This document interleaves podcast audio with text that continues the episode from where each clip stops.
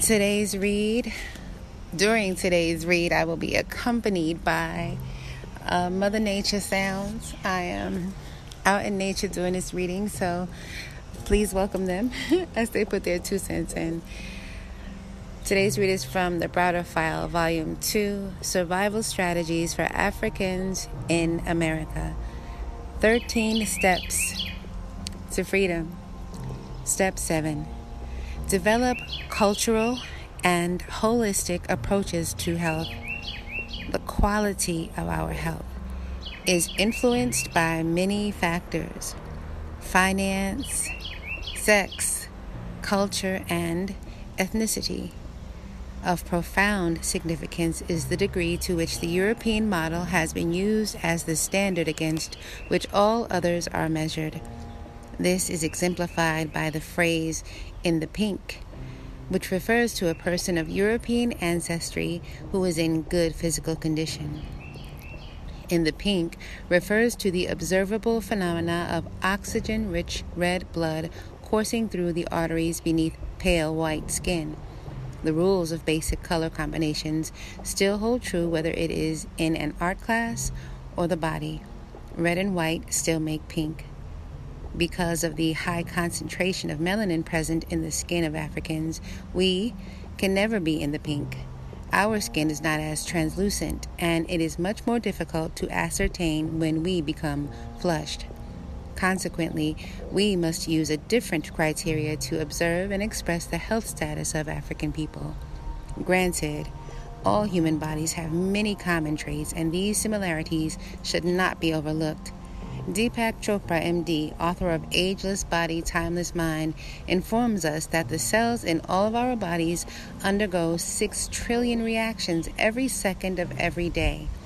He describes this miraculous process of cellular regeneration with profound clarity. The skin replaces itself once a month, the stomach lining every 5 days, the liver every 6 weeks, and the skeleton every 3 months. By the end of this year, 98% of the atoms in your body will have been exchanged for new ones. Our bodies comprise many systems: reproductive, circulatory, digestive, and others that must all work individually and collectively to achieve the state of wholeness we call health. Many Western-trained healers, physicians, psychiatrists, dentists, and others are just beginning to acknowledge holistic approaches to health that have been practiced in other cultures for thousands of years. Traditional African healing is holistic and is based on the healer's understanding of the interrelationship of a person's mind, body, and spirit, and how they all interact with nature and the universe. The European or Western approach of health is predicated on the belief that the mind is separate from the body, and the soul is non-existent because it cannot be seen, weighed, or measured. Such an approach to medicine considers the body to be unaffected by universal forces.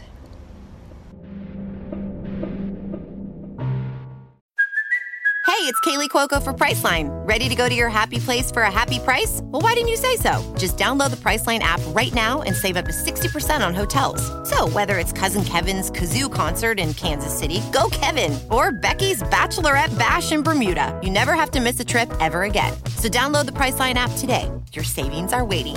Go to your happy place for a happy price. Go to your happy price, Priceline.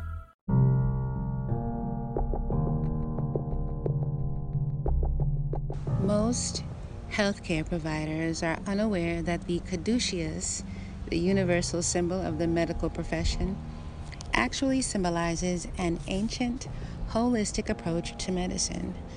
This symbol is of African origin, and it represents the physical, mental, and spiritual components of the human body as defined by ancient African priests, scientists, and physicians. If you were to ask your physician the meaning of the caduceus, I would hazard a guess that 9 out of 10 would be unable to give you a satisfactory answer. Their inability to do so is not a reflection of their ability to dispense medical advice. It merely indicates their lack of knowledge of African history. The caduceus is a modification of a Kemetic symbol that was associated with healing.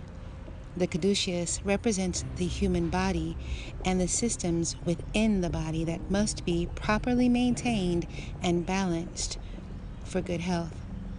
It comprises a staff with two serpents intertwined around it and a globe on top of the staff with wings projecting from both sides. The globe represents the brain, and the staff symbolizes the spinal column, which is connected to the base of the brain. The two serpents represent the flow of oxygen, blood, and nutrients from the heart to the entire body via the circulatory system. The wings represent the state of ease or equilibrium that is created in the body when the energy flow within the circulatory and nervous systems is unimpeded. If the flow of energy becomes impaired, a state of dis-ease occurs and the body becomes susceptible to illness at the site of the blockage. The origin of the caduceus can be traced back to the African civilization of Kemet in the Nile Valley. At the temple of Seti I, 1300 BCE, Seti I or Seti I. There is a wonderful relief carving of Djehuti, the African Netcher or god who was associated with the science of medicine. Djehuti holds in his left hand two staffs with a single serpent intertwined around each. Each staff and serpent represent the upper and lower geographical regions of Kemet. They also represent the upper and lower regions of the human body. In this carving, Djehuti is also holding in his right hand an ankh, the symbol of life, which he extends to the nostrils of King Seti. Seti receives the breath of life and the promise of health and well-being from Djehuti, the master healer. Djehuti was also regarded as the mythological teacher of Imhotep, who is recorded in history as the world's first physician. Imhotep was a multidisciplinarian who lived in Kemet around 2630 BCE and practiced medicine over 1900 years before the birth of Hippocrates, the reputed quote-unquote father of medicine in Greek history. Djehuti was acknowledged in Kemet as the god of science, medicine, mathematics, and writing. He was also associated with measurement and was considered a master of the spoken word. Djehuti was regarded as the divine articulator of speech and possessed the ability to bring objects into existence via the spoken word. He was referred to as Thoth by the early Greeks who visited Kemet. The word thought was derived from the Greek word Thoth, which referred to the cognitive abilities of Djehuti, the Kemetic god of divine speech. Let us not forget the words of Ossie Davis, who reminded us in step 3 that thinking is subvocal speech. Much of the medical and scientific terminology used today originated from the Romans and Greeks who acquired some of their concepts from the people of Kemet. When Kemet was conquered by Greece in 332 BCE, it was renamed Egypt. After this conquest, many elements of Kemetic science, philosophy, and culture were infused into Greek culture and over time were attributed to the Greeks. One such example was the Hellenization of Djehuti, who became known to the Greeks as Hermes, the god of medicine. Greek depictions of Hermes show him carrying a staff with two serpents intertwined around it. This instrument was called the Staff of Hermes and eventually became known as the caduceus. When the Romans conquered the Greeks and gained control of Egypt in 30 BCE, they integrated elements of Greek culture into their society. Subsequently, the Greek god Hermes became known to the Romans as Mercury, the god of medicine. The Roman god Mercury assumed all of the attributes of Hermes and the staff of Hermes was referred to as the staff of Mercury. With this background, it is apparent, even to the most feeble mind, that Mercury was a Roman version of the Greek Hermes, and both were European versions of Djehuti, the Kemetic god of medicine.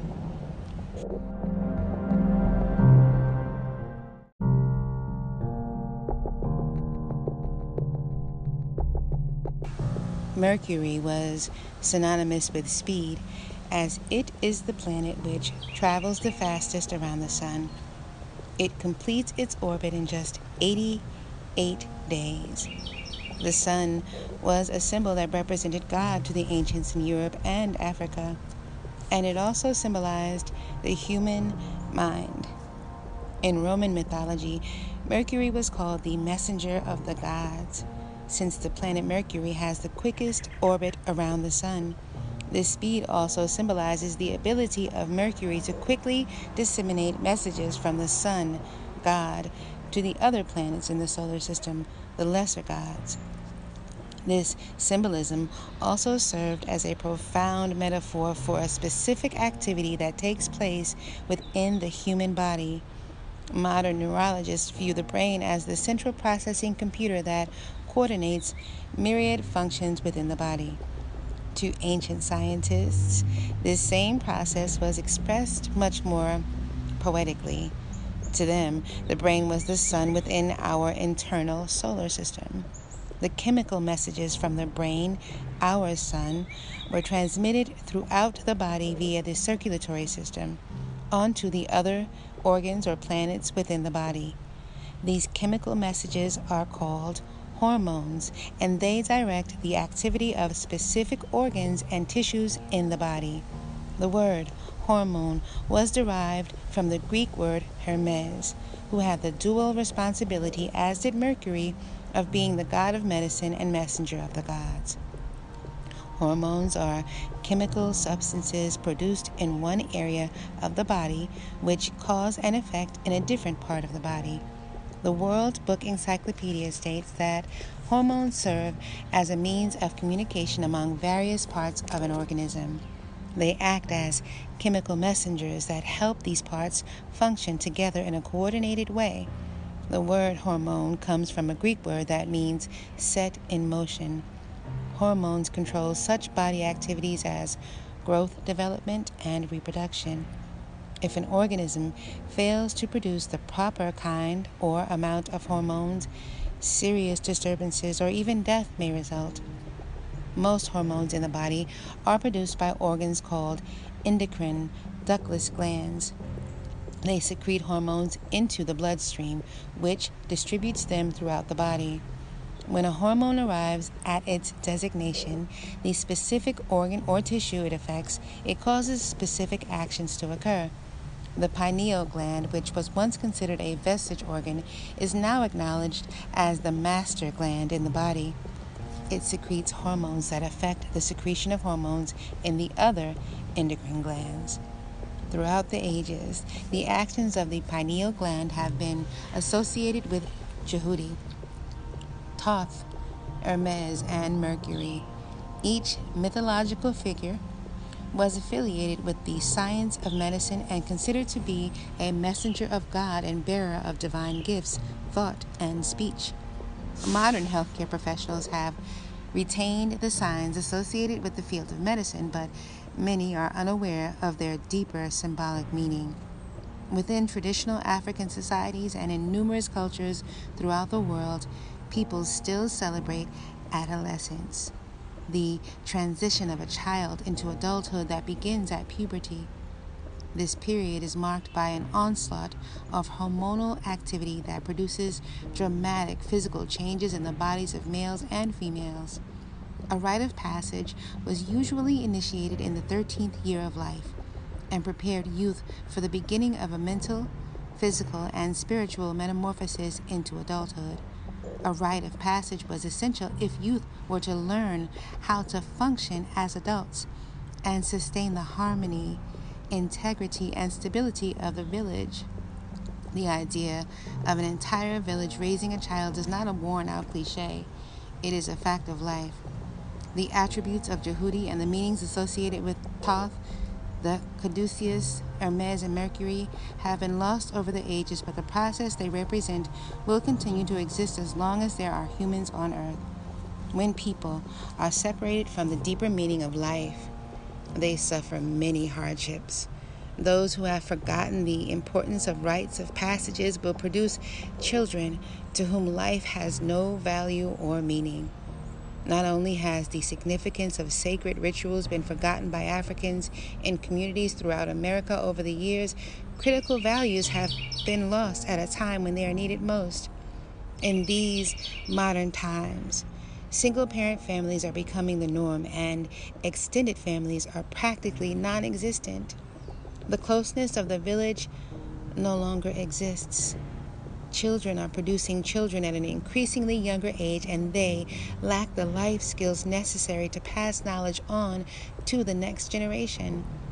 To further compound matters, we have witnessed a continual decline in the age that youth reaches puberty.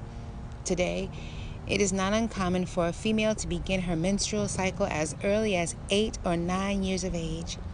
Research indicates that this change, as well as the tremendous increase in the size of our children, closely parallels the growth of the fast food industry over the past 30 years.